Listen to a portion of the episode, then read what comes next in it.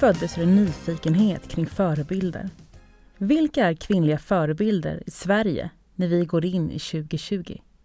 Vilka ser vi upp till, lyssnar till och inspireras utav? Vi har frågat och vi har fått ett svar. Dessa kvinnor har vi träffat för att ta reda på vilka de är och vad som driver dem. Vi har även intervjuat andra kvinnor som vi tycker att fler borde få upp ögonen för. Det här är en intervjupodd med mig, Maria Hörberg, och kvinnliga förebilder i Sverige.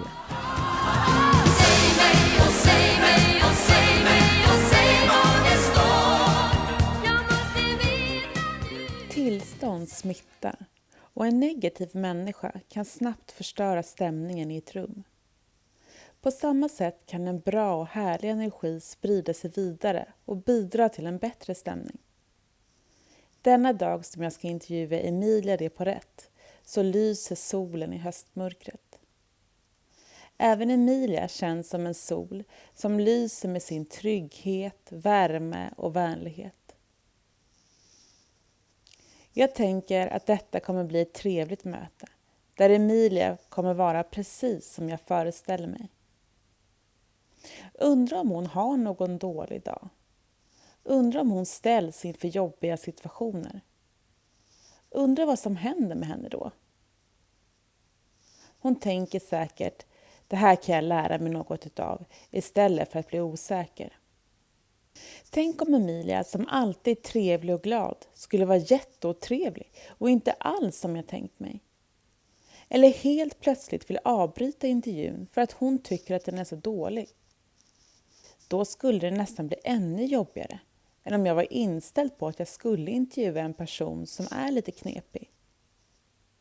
Men så blev det såklart inte. Emilia var precis så härlig, varm och på ett strålande humör som jag kunde ana. Och självklart smittade hennes tillstånd av sig på mig långt efter intervjun. Emilia de Poret. Hon är modeskribent, författare, tv-personlighet, änglainvesterare och driver tillsammans med Ebba Kleberg von Sydow modeplattformen Säker Stil. Emilia intresserar sig för modebranschens alla led. Tipsar om stil och trender i Nyhetsmorgon, agerar moderator i olika modesammanhang, rapporterar från modeveckor, poddar om mode och livsstil, skriver stilböcker och investerar i spännande startups med fokus på kvinnligt entreprenörskap. Nu hälsar vi henne, denna fantastiska kvinnliga förebild, varmt välkommen till Glow Podcast.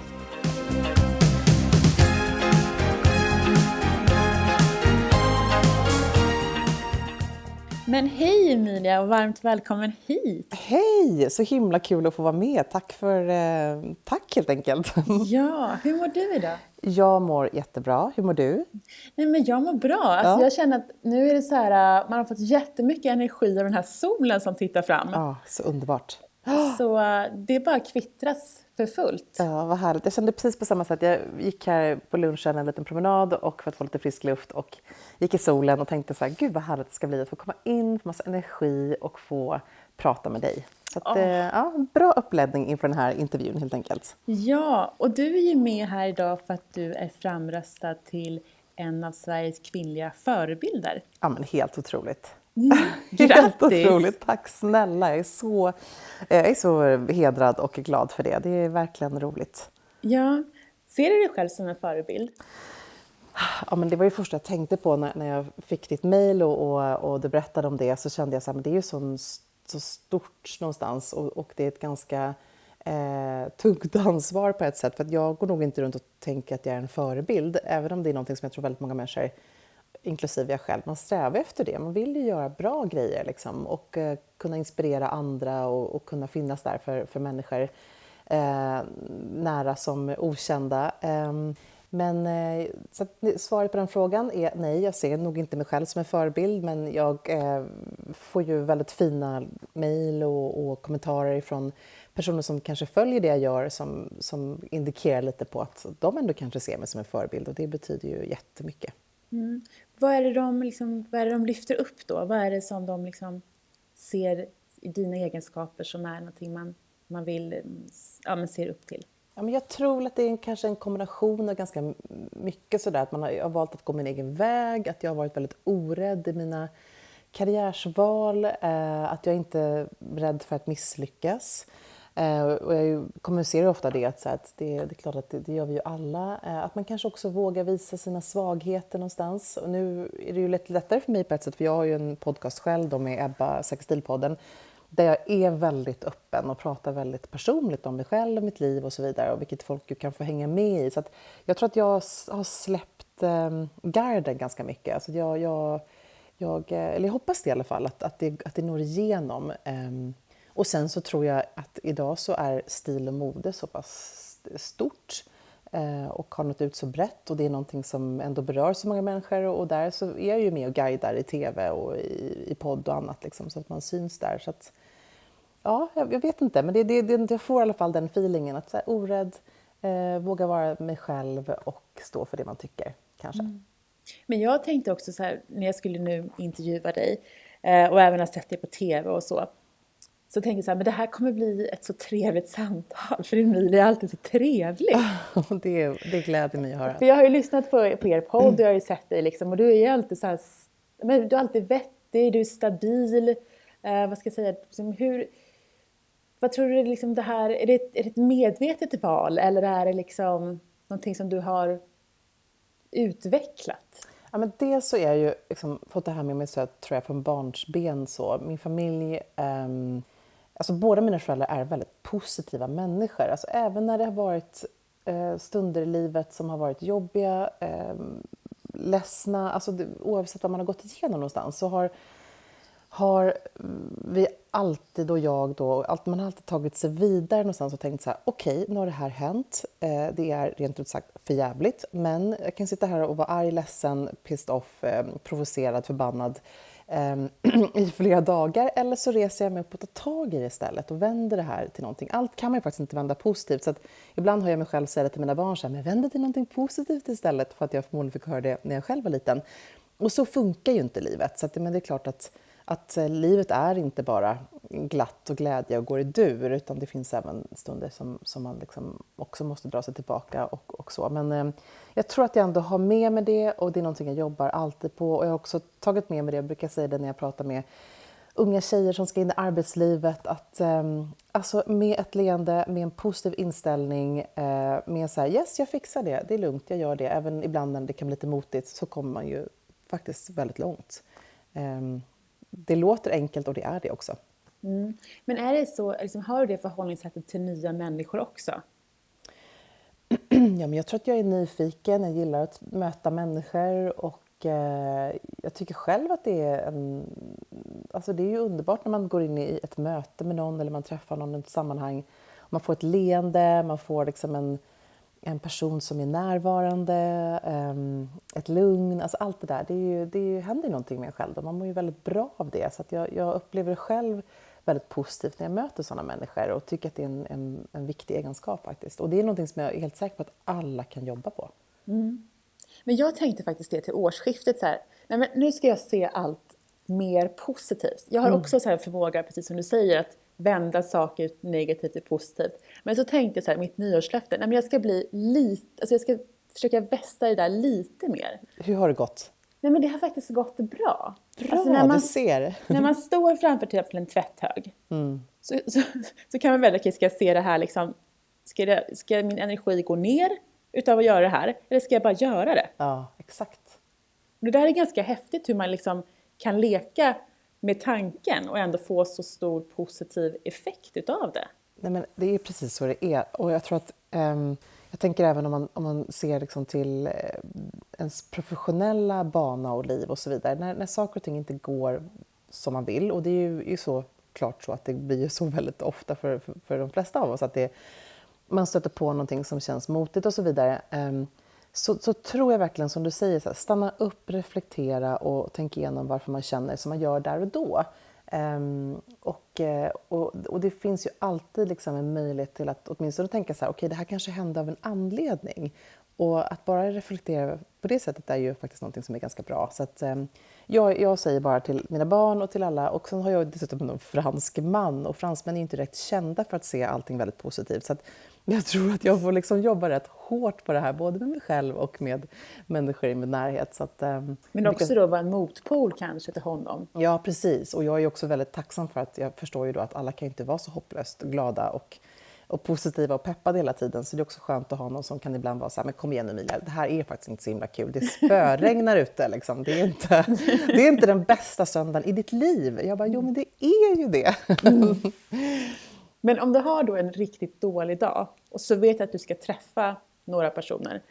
Kan du känna liksom lite så här dåligt samvete eller lite press eller någonting sånt att du inte riktigt kan tagga igång som de förväntar sig att du ska göra? Eller hamnar du aldrig i de situationerna? Jo, det gör jag absolut. Och det, det är ju absolut en, en bra fråga. Jag är ju inte den här personen som bara...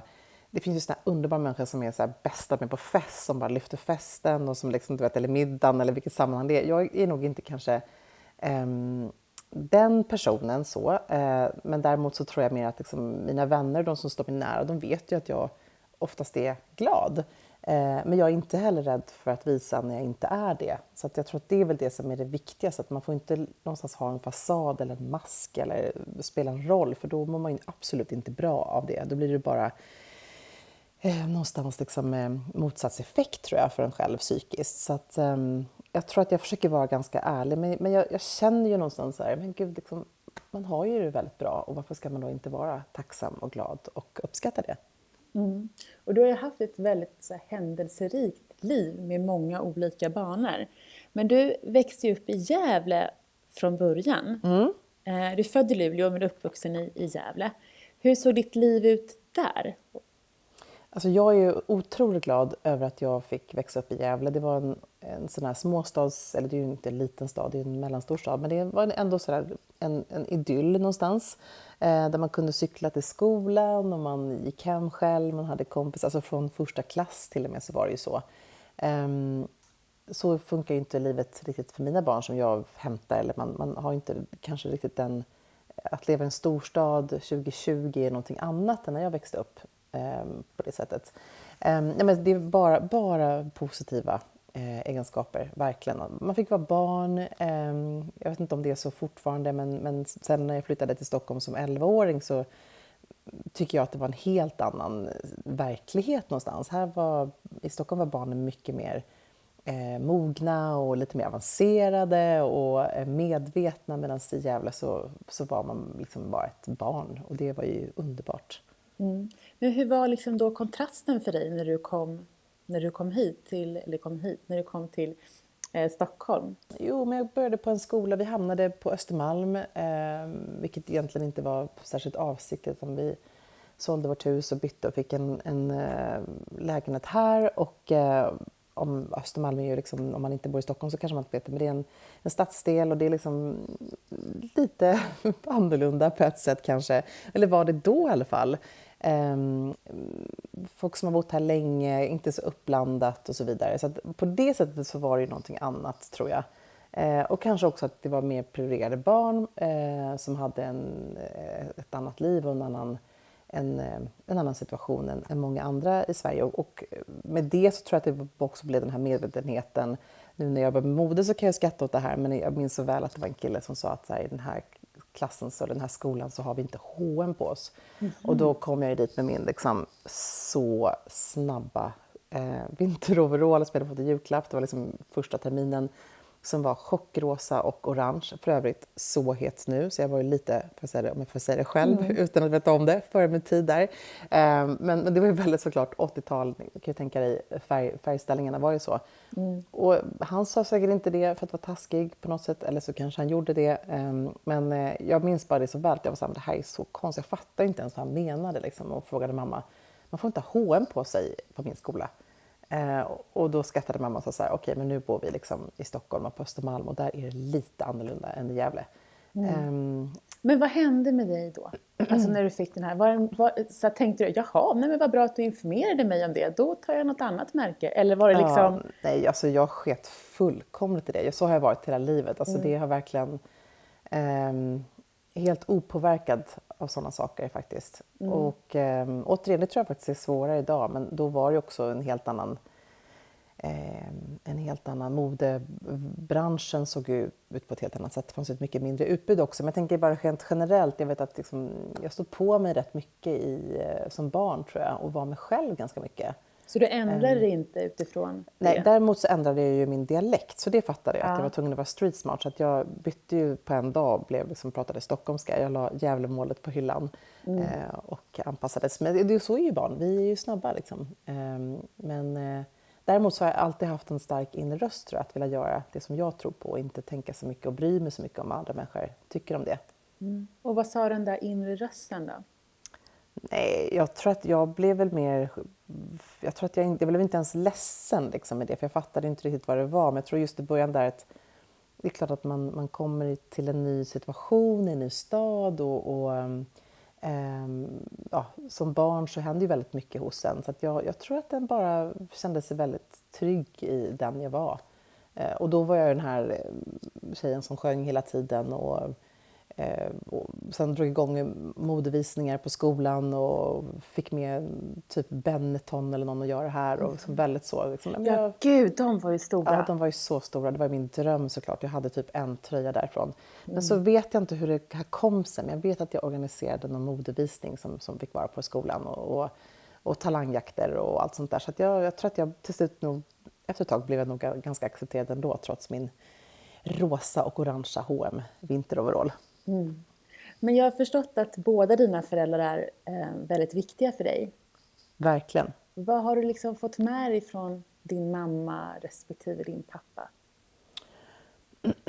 Oh, det här är så spännande. Jag hade den här diskussionen med min dotter igår. Vi körde här med hennes kompisar och min dotter. Och eh, så började de, hör jag dem ha den här konversationen. Så här, vem är du mest lik? Din mamma mm. eller pappa? Och då svarade alla så klokt. Så här, men jag ser ut som... Då, pappa, vilket min dotter gör, men jag är som min mamma som person. Mm. Och då tänker man så här, okej, okay, det är ett önsketänkande. Liksom, är, hur tänker ett barn i det läget? Men, men nu när jag är vuxen och kan reflektera över det här på ett lite liksom, annorlunda sätt så, så känner jag nog att jag har fått eh, mycket bra saker av båda någonstans. Jag är otroligt glad för att mina föräldrar är väldigt olika.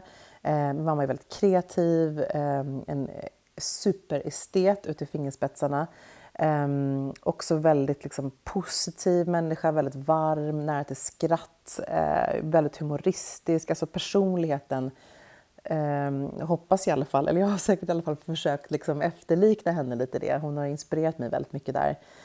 Um, och uh, min pappa har jag ju fått drivet ifrån. Um, Det här att liksom ingenting är omöjligt, till och med när det faktiskt är det så är det inte omöjligt. Vilket låter ju helt galet, men det är ju en liten så här, devis som har följt med mig i livet och, och på gott och ont kanske. Eh, och sen också så där envisheten tror jag på att pappa, att inte liksom ge sig någonstans. Att vara lite sådär, nej men jag tänker inte, antingen ge med mig den här frågan som jag inte håller med i. Du kan ju förstå själv att det kan vara ganska jobbigt att vara gift för mig. Men, men, ja, men jag, jag tror att jag har hittat liksom en, en liten mix av båda två. En härlig mamma och pappa smoothie helt enkelt. Mm. Och om du tänker på dina barn då, vad, vad kommer de ta med sig liksom från dig och eh, din man?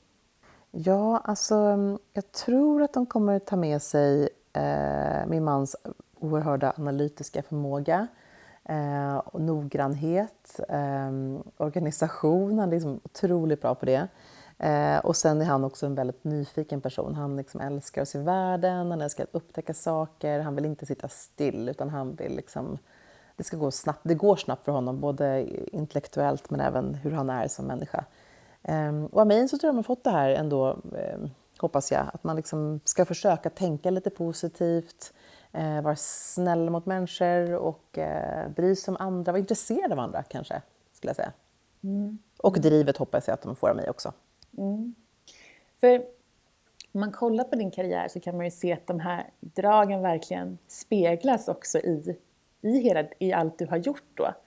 Eh, jag tänker som bara musikkarriären. Det är ju många som gillar musik men det är inte så många som når lika långt som du gjorde. Mm. Hur tog din musikkarriär fart och hur lyckades du inom den branschen? Mm, ja, men jag visste från att jag var tre eller fyra tror jag att jag ville bli sångerska, att det var liksom mitt kall sådär. älskade musik, sjöng jämt dagarna ända från att jag vaknade tills jag gick och la mig. Och det här var ju någonting som mina föräldrar inte kunde undgå, och mamma kom från en väldigt musikalisk familj och jag växte upp med min mormor mycket i Gävle som var duktig pianist och sångerska, och så att jag fick ju det här med mig hela tiden. Det var ju, vi sjöng ju jämt, det var verkligen så. Och, det var, och sjöng vi inte så lyssnade vi på musik hemma, det var liksom alltid musik. Eh, så att vad som hände när jag flyttade till Stockholm var att jag sen då började på Fredriksmusikskola, vilket är en helt underbar skola. Jag kan rekommendera till alla föräldrar som har musikintresserade barn. Um, och eh, där fick jag ju någonstans liksom leva ut mitt musikintresse, vilket var jättekul. Och jag började även sjunga tidigt med en pianist och uppträda och sjunga jazz och sådär. Eh, men sen så är ju det här en otroligt svår bransch. Det är, liksom, mm. det är lite så här, var ska man börja någonstans? För du måste ju bli upptäckt. Det är liksom lite så. Eller då var det så, för då kunde man inte ha egna kanaler att distribuera sin musik genom. Mm. Um, så att jag eh, började spela in massa låtar och började jobba med massa olika producenter, låtskrivare, och började skicka runt det här till skivbolag och alltså gjorde så galna saker. Jag skickade liksom urtöntigt pinsamt brev hem till Per Gessle, och jag hoppas bara att han aldrig någonsin förstår att det här blommiga brevpappret är jag. Jag lurade mig in på Stevie Wonders hotellrum när han var här och fick ett Polarpris. Alltså jag har gjort så mycket knasiga saker genom åren. Och, och sen till slut så liksom det ena ledde till det andra någonstans, att man träffade rätt människor som såg det här drivet, och liksom att, man, att man hade en, en bra känsla liksom, så fick man väl möjligheten då. Men, eh, men det var en lång resa, och det var en otroligt viktig resa för mig. Både liksom, eh, personligen, men också sådär, hur, man, hur man lär sig att hantera eh, professionella situationer. Jag lärde mig så ofattligt mycket. Det är en tuff bransch, en hård bransch på alla sätt och vis.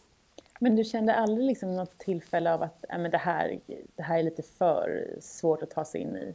Jo, branschen. Det gjorde jag ju absolut. Men det triggar ju nästan mig. Jag blev ju bland annat när jag hade spelat in min första skiva och hade varit i New York och bott där och spelat in den. Och, alltså det var ju bara så här, man var tjugoett år och allting var liksom bara på grund, kände man själv exploderade. Jag hade en etta i Sverige och det var liksom superkul. Ehm, och, och topplistar i, i Skandinavien.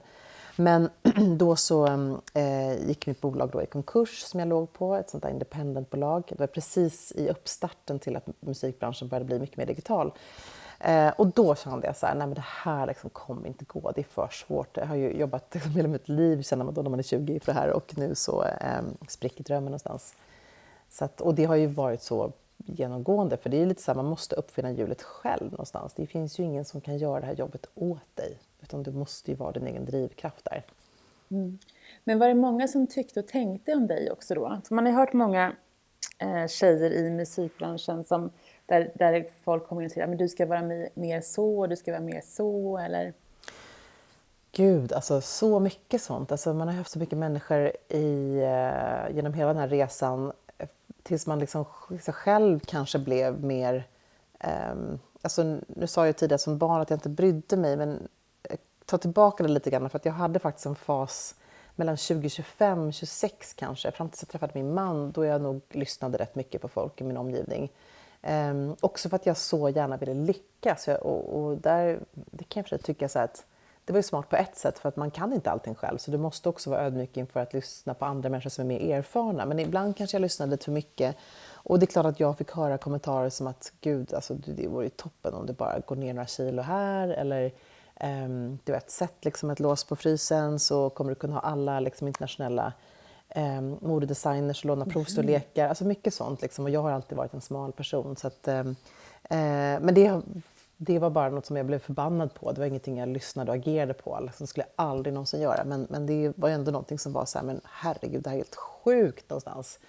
Um, det är ändå så konstigt att det, det är så många som är, som är i skådespelarbranschen eller musikbranschen eller modellbranschen. Modeller kan jag liksom förstå, men den här vikten, den här ständiga fokus på, mm. på vikten. Att då lyckas man. Ja, det är ju som, och det är ju helt befängt. Jag är så glad för att man, eh, framförallt nu med att jag jobbar i modebranschen idag, att man, vilket, det här går ju på tok för långsamt då, då, men att det ändå finns någonstans liksom mångfald. Att det, det måste finnas det ännu mer, vi har så mycket kvar att göra där. Men, men det är ju inte... Alltså, det ska inte finnas en modell för hur du ska se ut för att lyckas. Det är ju helt eh, galet egentligen. Men det har varit väldigt mycket så. Jag tror att det var så liksom, jag menar, titta på hur det var med Twiggy, förebilderna någonstans mm. och sen hela musikbranschen, liksom hur ganska så här tjugohundratalet sångerskorna som var stora var ganska liksom utmanande. Det var Christina Aguilera, Britney Spears, det var liksom smala, vältränade tjejer liksom, eh, i korta, korta små midjetoppar. Det var ju ett sånt typ av mode också någonstans. Eh, men det har ju också lett till att det, just musikbranschen har varit en... en eh, jag har ju sett liksom otroligt eh, olyckliga personer i den branschen. Och det var ju också det lite grann som hände med mig till slut. Att jag kände sådär, trots att det började gå väldigt bra för mig, det började lossna. Mitt sista album framförallt eh, som heter Pick Me Up, och jag jobbade jättemycket utomlands och hade liksom konserter för femtio tusen personer och, och verkligen fick liksom uppleva det här på riktigt. Liksom. Eh, så, vilket var ju helt magiskt, men jag blev helt matt av det till slut för att jag hade kämpat så länge då, så när det väl kom så var det nästan som att så här, jaha, var det bara det här? Alltså det låter mm. konstigt, men det var någonting som hände med mig och jag var väldigt trött på att hela tiden behöva uppfinna mig själv på nytt och vara aktuell och vara het och liksom eftertraktad och så vidare. Så att där kände jag att jag behövde ta en paus någonstans, eh, vilket jag gjorde och eh, har gjort eh, ända sedan dess. Mm. Men ibland kan det ju också vara det som många beskriver som når fram, att det är resan dit som är, som är det roliga. Och när man väl står där sen då inför femtio tusen personer så har du ju nått mm. det målet som mm. du kanske strävar efter. Så är det. Men vad har musiken för, för del i ditt liv idag då? Ja, men musiken kommer alltid finnas där och det är det som verkligen så här får mig någonstans att känna. Och, alltså, det är en sån oerhörd... Eh, alltså det finns ingenting för mig tror jag som, som får mig att känna på samma sätt som när jag lyssnar på musik som jag älskar. Eh, sen så sjunger jag ju väldigt lite eh, nu för tiden. Jag gjorde mitt senaste uppträdande för två år sedan på Enkogalan som jag var mm. konferencier för. Ja precis, jag hörde det. Ja, och det, ja. Var, det var väldigt häftigt. Och jag, jag ska vara helt ärlig och säga att jag saknar ju verkligen musiken. Liksom. Det är... Det är någonstans en liten sorg i mitt hjärta tror jag, att jag inte håller på med det längre. Men, men samtidigt så har jag lyckats fylla mitt liv med mycket annat som jag tycker väldigt mycket om, som jag brinner för, och jag har hittat en ny drivkraft i det.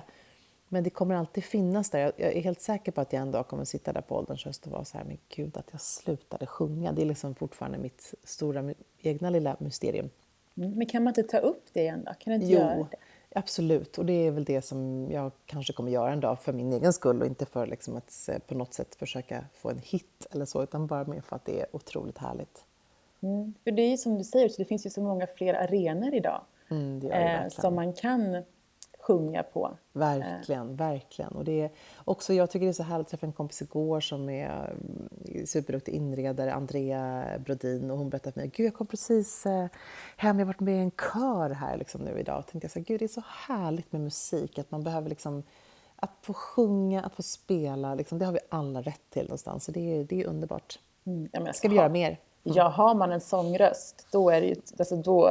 Hade jag haft det, då hade jag ju sjungit hela ja, men, tiden. Och det kan jag tycka så här, det är någonting man kan göra, men det är samma sak med dans. Alltså någon form mm. av liksom, någon form av uttryck, eller man tycker om att måla eller skriva. Allting behöver ju inte bli professionellt heller. Um, så det är ju väldigt härligt när folk ändå sådär, men gud jag gillar att, att gå och dansa. Liksom, att, det, att det kan vara en, en grej någonstans, även om man har ett helt annat typ av yrke vid sidan av. Mm. Men idag så gör ju du massa, du har ju din podd och du skriver böcker. Du är moderator, tv-profil, trendexpert. Liksom, hur ser en vanlig arbetsdag ut för dig idag? Ja, det, det, alltså, det som är det vanliga i mitt, min, mitt, liksom, eh, mitt vardagsliv är att ingen dag är eh, den andra lik verkligen. Eh, också just för att jag har ett sånt typ av eh, yrke där det, det händer mycket olika saker. Eh, nej men det är ju alltid från att man liksom såklart, eh, jag lämnar barnen, eh, min man eller jag, och sen så drar dagen igång, och det är oftast att det är just någon inspelning, tv-medverkan, eh, alltså möten, träffa kanske en eh, ung entreprenör. Eh, jag, jag fyller dagarna med, med väldigt eh, spännande innehåll tycker jag själv, och eh, är otroligt glad för att få jobba med det jag gör. Du är ju också ängelinvesterare, hette mm. det så? Mm. Mm. Ja. ja, det kallas för det. Ja. Eh, berätta om det. Nej, men jag bestämde mig för ett par år sedan eh, efter att ha träffat så mycket personer och också eftersom att jag jobbat då i en bransch där man har fått följa eh, företag på nära håll, eh, varumärken som byggs upp från ingenting till en del av, som har exploderat. Liksom. Man har följt de här resorna och jag tyckte att det var så spännande med hela... Men det hela, liksom, inte bara det kreativa utan att egentligen hela paketet är någonstans i hur man bygger upp ett bolag och hur man kan göra ett bolag framgångsrikt. Och det här är såklart någonting jag också har fått med mig från min pappa som ju också har jobbat med investeringar hela sitt liv och är otroligt duktig på det och alltid varit mitt bästa bollplank i, i sådana saker. Men, och då kände jag mig bara, men gud, det här är ju så intressant. Tänk att få vara med och få kunna komma in och kanske hjälpa till att förverkliga en persons vision någonstans. Eller om det är ett litet team liksom, som, som ska bygga någonting. Så att jag har gått in på olika bolag och investerat. Och man är ängelinvesterare. Varför är det ängelinvesterare? För att man kommer in väldigt tidigt i processen. Så att då gör man det när... När det kanske finns en idé, det finns en affärsplan, bolaget kanske är igång men man behöver lite mer medel för att kunna liksom driva vidare och för att kunna växa. Mm. Um, så att, ja, det är väldigt spännande. Och jag kan tänka mig också när du kommer in i det skedet att du får möta väldigt mycket energi. Mm, gud, absolut. Det är så häftigt. Alltså. Sen så kan man ibland känna så här... Det är också jobbigt när man sitter och säger att det här bolaget kommer jag inte gå in i. Men de här är så fantastiska, de här personerna. Eh, om man vill hjälpa. Man kan inte vara med överallt. Liksom. Så att, eh, men det är ju otroligt inspirerande och intressant. Och det finns så mycket smarta idéer. Det finns så mycket smarta människor där ute. Eh, och Sverige är ju ett häftigt land att vara i just nu. För vi har ju någon eh, slags superkraft i att just bygga bolag. Och, och förverkliga eh, briljanta idéer. Mm, det känns som nästan alla man pratar med, i alla fall nu rör, rör jag mig i en sån typ av värld också ska jag säga, men att alla har någon affärsidé. Mm, precis, visst är det så? Ja, som man säger, men jag har tänkt på det här. Ja. Och det tycker jag också är ganska nytt. Att man liksom börjar tänka i att förverkliga sina drömmar rent affärsmässigt också. Mm, verkligen. Men vad är det du liksom går in i då? När, när känner du att allting bockas i? Um, ja, men det har, om man tittar bara lite historiskt då, jag har hållit på med det här kanske tre år nu och gått in i ett eh, tio, tiotal bolag eh, ungefär. Um, och det är så investerar med mina bröder och det är så investerar själv. Och det börjar oftast med att man kanske blir kontaktad, eh, man får en, eh, en affärsplan, en så kallad eh, pitch av eh, då det här bolaget som eh, kontaktar en. Och så tittar man igenom det här och sen så man känner att det här känns spännande. Det här är en nisch jag är intresserad av. Här ser man potential och här har man verkligen ett starkt, liksom, en stark idé. Och det finns ett väldigt bra team bakom eller en väldigt bra person bakom. Då ses man och får man då den här känslan av att nej, men här, liksom, här finns det verkligen någonting. Då går man ju vidare i det. Så den processen kan vara ganska lång ibland beroende på hur mycket man går in och investerar. Flera möten, man kanske följer upp. Man kanske inte går in direkt, man kanske avvaktar ett halvår innan man bestämmer sig och vill, man vill följa lite mer liksom, hur det hela utvecklas och så vidare. Så att ingen investering i den andra ser lik så. Men, men jag faller ju väldigt ofta för en stark person eller ett starkt team bakom att det finns någonting där i det som jag tror på. Och vad är det då? Ja, men jag tror att den här övertygelsen att det är så här, jag kommer göra allt för att det här bolaget, det här är liksom min... livsvision. Liksom. Och sen så entreprenörer, de har ju, det känns som att de har tusen liv någonstans, de som är lyckosamma för de gör ju oftast flera väldigt bra saker. Jag lyssnade på Susanna Birgesdotter som bland annat mm. som du har intervjuat tidigare. Hon är ju en sån typ av person som bara så här, hon kommer ju aldrig sluta liksom, att bygga bolag och skapa koncept någonstans. Um, så att det är ju väldigt kul tycker jag och spännande. Men, men jag tror att jag, jag, blir, jag blir smittad av den, den här drivkraften. Mm. Eh, och sen att det också finns en kompetens, för det kan man väl någonstans känna så att det, man tar modebranschen som ett exempel, där finns ju oftast väldigt många duktiga kreatörer, att man är liksom en otroligt begåvad designer men man har ingen aning hur man ska kunna bygga upp ett hälsosamt och hållbart bolag eh, och då behöver man ta hjälp liksom. Så det är också en sån grej som jag kan bli eh, fascinerad av när folk inser den saken, att man du vet, man bygger upp partnerskap eller man eh, hittar duos där det finns en som är kanske den kreativa, den andra som är mer affärsdrivna och så vidare. Mm. Och vad, vad bidrar du med? Du går in med, med kapital, mm. men vad är det man får mer om man får dig som ängelinvesterare? Alltså det beror på. Jag har gått in i bolag där jag bara har varit ren investerare och så följer man utvecklingen och så vidare. Eh, och kan man bidra med ett nätverk eller med eh, idéer så gör man det. Men där man inte har, jag har ju inte någon, liksom, eh, inte operativ i något av de bolagen jag har investerat i på det sättet. Eh, men i vissa bolagen så har jag blivit lite mer med rådgivare. Jag har gått in i ett bolag som heter Mantle till exempel. Eh, som eh, nu kommer lansera en, en eh, kommer lansera hudvård med då C B D som ingrediens. Som är då den här cannabisoljan. Ja. Um, och där sitter jag med som rådgivare i det bolaget. Uh, och um, uh, då är man med liksom, och bollar, tänker och är med under resans gång. Vilket jag tycker är jättespännande. Och det kan vara allt ifrån marknadsföring till konceptualisering. Till uh, vilka personer tror man skulle kunna liksom, uppskatta produkten och hur. Ja, sådär. Allt möjligt. Mm. Men om man tänker typ, alla de här olika rollerna som du har när du är med. I, I tv så är du ju expert mm. eh, när du är med. Eh, och när du poddar så har, har du och Ebba kanske en annan typ av relation. Men märker att du blir bemött på olika sätt beroende på vilken kostym du sätter på eller vilken roll du intar? Mm. Oh, intressant fråga. Jag tror att när jag är i tv så, alltså när man är i alla de här sammanhangen när jag kliver upp på en scen, och det, jag menar. Det kan vara en mm. föreläsning, det kan vara konferenseruppdrag, moderatoruppdrag eller tv-podd och så vidare, Säker Stilpodden. Då kanske man någonstans ändå är lite mer artisten Emilia, förstår du? Finns den här mm. friheten, det är liksom en, man underhåller, eh, så. Eh, så det är ju min ena sida. Och sen är min andra sida den här lite mer eh, strategiska, analyserande, eh, nyfikna som vill gå in och bara gräva i någonting och se vad, vad, kan, det, vad kan, man, liksom, kan man få det här att växa. Eh, och det är väl mer min lite mer affärsmässiga sida då skulle jag säga. Mm. Men ser du då också att de som möter dig beter sig annorlunda då? Beroende på om du är um, på scen eller den mer strategiska? Oj, nu förstår jag din fråga. Eh, svårt. Eh, det är ju lite olika roller på ett sätt. Och jag är nog lite seriösare i den ena rollen och lite mer utflippad i den andra. Så att, eh, jag blir nog faktiskt bemött på lite olika sätt tror jag. Eh, men samtidigt så försöker jag vara mig själv. Jag tänker så här, när man kliver in i ett styrelserum. Eh, jag har ett styrelseuppdrag i Gina Tricot till exempel. Och där så är det ju liksom, sitter man och pratar om absolut inte bara kläder, trender, mode och så vidare. Utan där är ju helt andra saker man diskuterar. Eh, men jag försöker ändå vara mig själv tror jag. I, i alla de här rollerna som jag har. Mm. Men om man tänker så här typ i, i livet då. För du, du har ju ändå, de, där, där vi pratar om så har du ju ändå en ganska självklar status. Mm. Uh, finns det några situationer när du känner att du behöver jobba mer för att få uppmärksamheten eller utrymmet? Um, ja du, måste jag tänka lite här.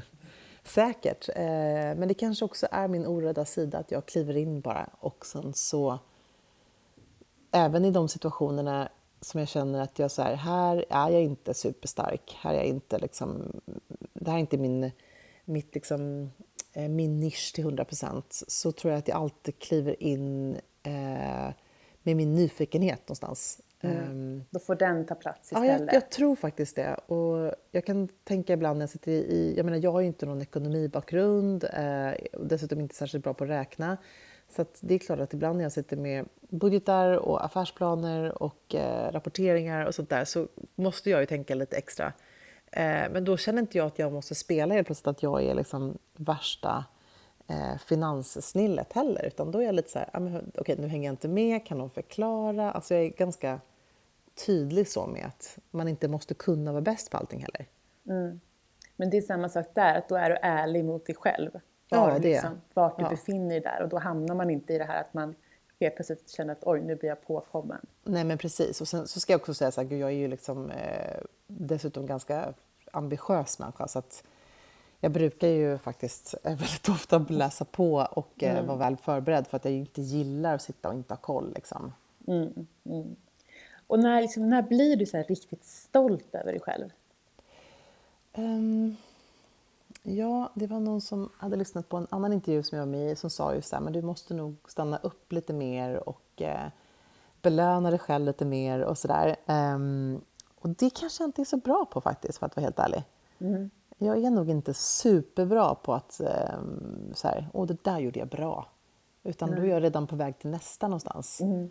Mm. Um, så att det är någonting jag måste bli bättre på, tror jag. För det måste vi alla bli bättre på. Det är jätteviktigt. Mm. Alltså, på samma sätt när man är förälder, så att säga till sina barn, jag är så stolt över dig för att du liksom hanterar den här situationen så bra nu, eller för att du gjorde det där. Så måste vi nog faktiskt också bli bättre på att vara så mot oss själva.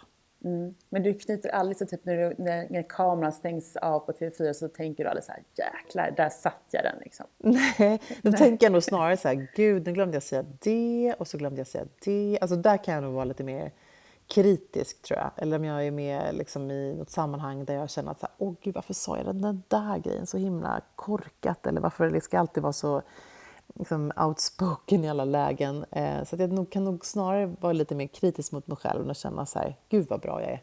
Mm. Så då har du mer en självkritisk inställning efteråt mm. än innan liksom, eller under du presterar? Ja, men in, när jag går in i någonting så är jag så här, ah. ah, det här fixar jag, det här kommer gå skitbra, det här kommer mm. bli jättekul. Så verkligen framåt gör det här och så kör jag liksom i hundraåttio. Um, men när jag sen väl uh, har gjort det så är jag lite mer så här, oh shit, vänta, vad var det som hände? Inte med Nyhetsmorgon, kan jag säga, för där känner jag mig supertrygg. Um, och um, man har gjort det så mycket. Men just kanske när jag ska kliva in i nya situationer som jag inte har gjort tidigare. Mm. Då? Då kan jag känna så. Ja. Men liksom, vad är det som... Om man tänker så här, vad är det som, som driver dig framåt nu? Vad är det liksom du blickar framåt emot? Du tänker vad jag vill göra? Och vad ja, jag, men över, ja. Liksom överlag. Typ. Det, liksom, när, man, när jag lyssnar på det så känns det som att det, liksom, det är en sån enorm livsglädje och det är en sån drivkraft. Fast du kanske liksom känner ibland att men jag presterar inte på topp, så drivs du ju ändå liksom av så mycket. Mm. Eh, och vad är det liksom som är ingredienserna av det som, som driver dig framåt? Jag tror återigen att det är det här att jag alltid vill utvecklas. Jag, jag känner nog att jag um, vill utforska mer hos mig själv, hos andra, lära mig saker, eh, nyfiken, eh, vill bli utmanad. Det är typ det bästa jag vet. Igår åkte jag upp i en lyftkran femtio meter. Det var så roligt på en Jaha. fest. fast, jag, fast jag är höjdrädd. Bara sådär? Eh, ja, hade... det, bara, det bara blev så. Då kände jag så här, då vill jag kliva in i den där korgen mm. och så ska jag åka upp i en lyftkran i en eh, glittrig liksom, Givenchy-smokingklänning och jätte tolv centimeter höga klackar. Eh, och inte superbra outfit för en lyftkran. Um, och fick liksom åka över hela biblioteksdagen och se det här eh, mitt i, på kvällen. Eh, och då är jag bara så här, då måste jag bara göra det här, för det här tycker jag är jätteläskigt, nu måste jag göra det. Så att sånt, det, är liksom, det är någon slags grundinställning, tror jag, i mitt liv. Um, jag ska bara upp och göra det, och sen så är man ju faktiskt lite glad när man har lyckats med det.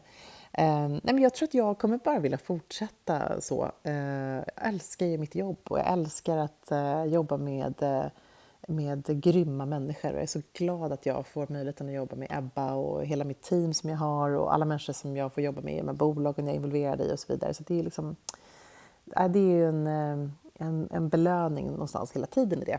Mm. Okej, men jag tänker typ så här, för du jobbar ju med, sagt, med mode och trender och, och, och så.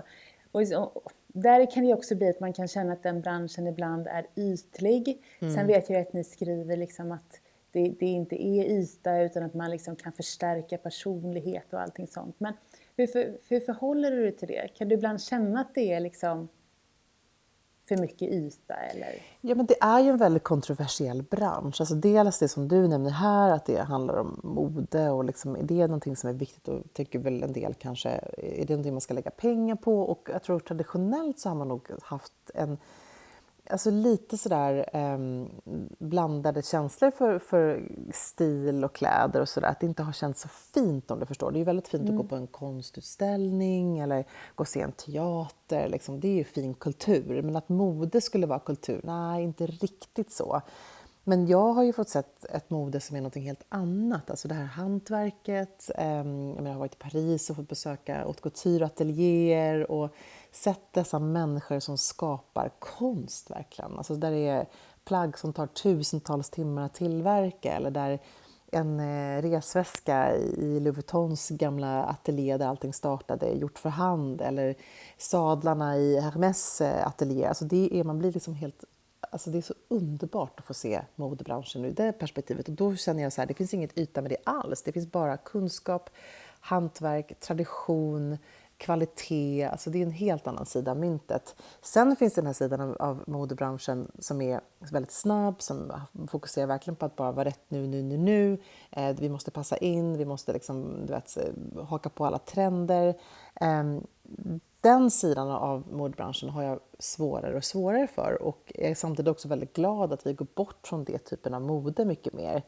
Visst är det kul att följa trender, för det är ju någonting som också så här, jag menar nu i corona liksom, i coronas eh, tid så har vi alla någonstans ändrat hela vår stil och man klär sig efter att jobba hemifrån och så vidare. Så det är ju spännande att se att det, våra kläder avspeglar sig i det som händer runt omkring oss.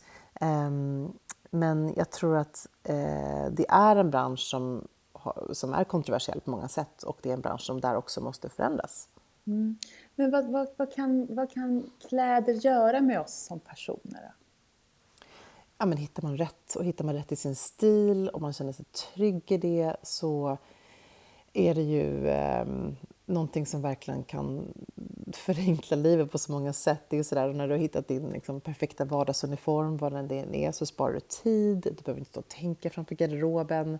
Passar jag det här? Trivs jag i det här? Man ska bara veta liksom, vad, man, vad man gillar och hålla fast vid det och vara trygg i sin stil någonstans. Hitta det där klädsjälvförtroendet som vi ofta pratar om i Säker Stil. Um, så det är viktigt. Alltså det, det är verkligen viktigt. På samma sätt som det är, vi lägger ner tid på så mycket annat i livet och vi blir bra på så mycket andra saker, eh, så kan faktiskt kläder bli en typ av hobby där man verkligen så här, jag ska nu ringa in min stil en gång för alla och liksom hålla fast vid det. Mm. Men jag kan också säga att det, det jag kan tycka, det som vi pratade lite om, liksom din musik, eh, alltså liksom den här drömmen om att bli eh, tapp, vad heter det? Popstjärna. Ja, just det. Artist. Ja, drömmen om att bli artist, exakt. Ja, men drömmen om att bli artist. Att det kan liksom vara det som lockar. Och jag kan tycka att samma sak, alltså drömmen om att gå på fest eller drömmen om att göra någonting, då kan liksom vägen dit oftast vara roligare. Alltså just att man får så här, men vad ska jag ha på mig? Alltså liksom det här, det här lekandet, det här kre- kreativa. Ah. Och även om jag ska gå upp på scen, alltså om jag ska föreläsa eller någonting sånt, då är det också det här, liksom, då tycker jag att kläderna är så viktiga i en del av förberedelsen. Mm. Hur gör du då när du ska, vi säger att du ska ha en föreläsning? Ja. När, när tänker du till kvällen innan eller sen morgon, eller hur förbereder du dig? Nej, men jag, alltså, eh, om man tänker till det jag ska säga, där, där är jag ganska, så här, jag är ganska detaljerad. Eh, men sen så när jag är klar med det, alltså typ, nu vet jag vad jag ska säga, nu vet jag vad jag ska föreläsa om. Då börjar jag tänka så här, men hur ska jag se ut på scen? Ja, bra. Och där är det som att man liksom, där bruk, jag måste nästan alltid köpa nya kläder. Mm-hmm. Nu är inte jag uppe så länge, men jag tycker, jag, jag tycker att det känns som så här lyxigt. Ja. Och känner jag liksom att jag får lyxa till det när jag ställer mig på scen, då, då presterar jag bättre. Ja. Alltså för då har jag gjort det till någonting roligt för mig själv. Ja, alltså både förstår. Det jag ska läsa eller det jag ska föreläsa om, men också så att nej, men jag känner mig liksom, nu känner jag mig snygg. Nu har jag mm. nya kläder på mig. Jag känner liksom att de sitter bra. Och så liksom peppar upp mig själv på det ja. sättet. Liksom. Men det är ju verkligen precis det du säger där. Att, att lägga ner lite extra tid och tänk, omtanke kring vad man ska på sig. I sådana sammanhang där man också måste fokusera på allt annat än att känna efter om kläderna sitter rätt mm. eller ser ut som de ska. Um, det är så viktigt. Och jag tror att um, vi kvinnor har så mycket känslor förknippat och kopplat till plaggen vi bär. Det kan vara allt ifrån liksom skuld till du vet, minnen, till just det här, åh, jag trivs inte i, min, liksom, i mig själv, i mina kläder. Um, och känner man så, då måste man ta tag i det. Mm. Det, är liksom, det, det är verkligen det är viktigt, på samma sätt som att man måste gå till doktorn om man känner sig lite snuvig eller sjuk eller vad den är. Eh, eller man peppar sig själv till att träna för att må bättre. Så, så är det så att kläderna betyder mycket mer än vad många kanske tror. Mm. Eh, och det här är en diskussion jag har haft med väldigt många äldre män faktiskt. Som, som tycker att modebranschen, precis som du säger, är ytlig. Och att det handlar om konsumtion och att det, kan det här verkligen vara någonting man jobbar med. Men jag tror ändå att vi börjar gå mot någonting annat och förstå ändå att, att kläderna har en, en kraft i det. Mm. Ja, men det vet man ju bara när man, när man ska träna. Alltså om man får... Många som ska börja träna köper ju nya träningskläder. Ah, man köper precis. Någonting som gör att man kan kliva in i en kostym som man tycker är bekväm och snygg. Och ah. höjer den lite. Och så måste man leva upp till den nivån som man, som man har. Ja, verkligen. Men samtidigt så kan ju vissa som du säger att tycka att det där är ytligt. Men jag tycker att det handlar om, ett, det handlar liksom om, om en helhet. Att känna sig bekväm i det man har på sig. Och då mm. presterar man bra. Precis så är det. Och mm. också tänka så här som jag brukar säga. Som allt med livet, att man har en, en resa med sin stil och att stilresan aldrig ska stanna upp. Det är underbart när man har hittat sin stil och hålla fast vid det. Men man kan alltid utmana sig själv med små medel. Det kan vara liksom allt från en, du vet, man byter färg på ögonskuggan eller slänger på ett coolt nagellack. Alltså de här små sakerna som gör att man också känner att någonting händer med en stil. Gör också att man inte alltid behöver känna att man ska köpa nytt, vilket också är en bra grej. Mm. Men det där är ju också liksom så här, om man tänker typ då så här... avslutningsvis som man ska tänka liksom kring stil och, och mode i höst. Mm. Vad, vad har du liksom för tips och råd? Men det så tycker jag ju också med tanke på tiden vi lever i nu, där vi har förmodligen väldigt bra grejer redan i våra garderober. Vi behöver inte köpa så mycket nytt. Jag skulle säga så att verkligen ta tag i garderoben. Och det här låter ju otroligt tråkigt nu, men alltså så här, unna sig själv en, en liksom dag när man tar tag i den, rensar, eh, får koll på vad man har, vad man inte har, vad man behöver. Eh, då gör man sig själv en riktig tjänst. Det är som att liksom rensa du vet, mobilen från bilder eller rensa datorn från massa dokument. Att verkligen också ta tag i sin garderob och göra det. Alltså det man mår så otroligt bra när man har gjort det renset. Mm. Eh, och sen efter det kanske tänka efter, okej, hur ska jag nu uppdatera min stil? Vad är det jag behöver för någonting? Och jag säger det till alla kvinnor som frågar mig, men gud, se till att du har en riktigt kickass, snygg och bra bas i din garderob. Och det kan ju vara, baskläder kan ju vara så olika. För mig kanske det är en kostym, medan för andra kanske det är jeans och t-shirt. Men, men att hitta sin, så här, vad är grunden för mig någonstans? Ehm, och lägga lite mer krut på de här klassiska plaggen som man vet håller längre. Och sen så då addera liksom trenderna nu i höst, det är så här superhärliga kleinblå färger, sådana här knalliga, knalliga blå färgen, mm. det, är, det är rött, man ser lila. Då kanske man inte behöver köpa ett plagg i det, utan då kanske det nästa gång du går och liksom fixar naglarna eller nästa gång du ska måla naglarna själv, så bara testa ett sånt härligt lack och se vad det gör med din outfit.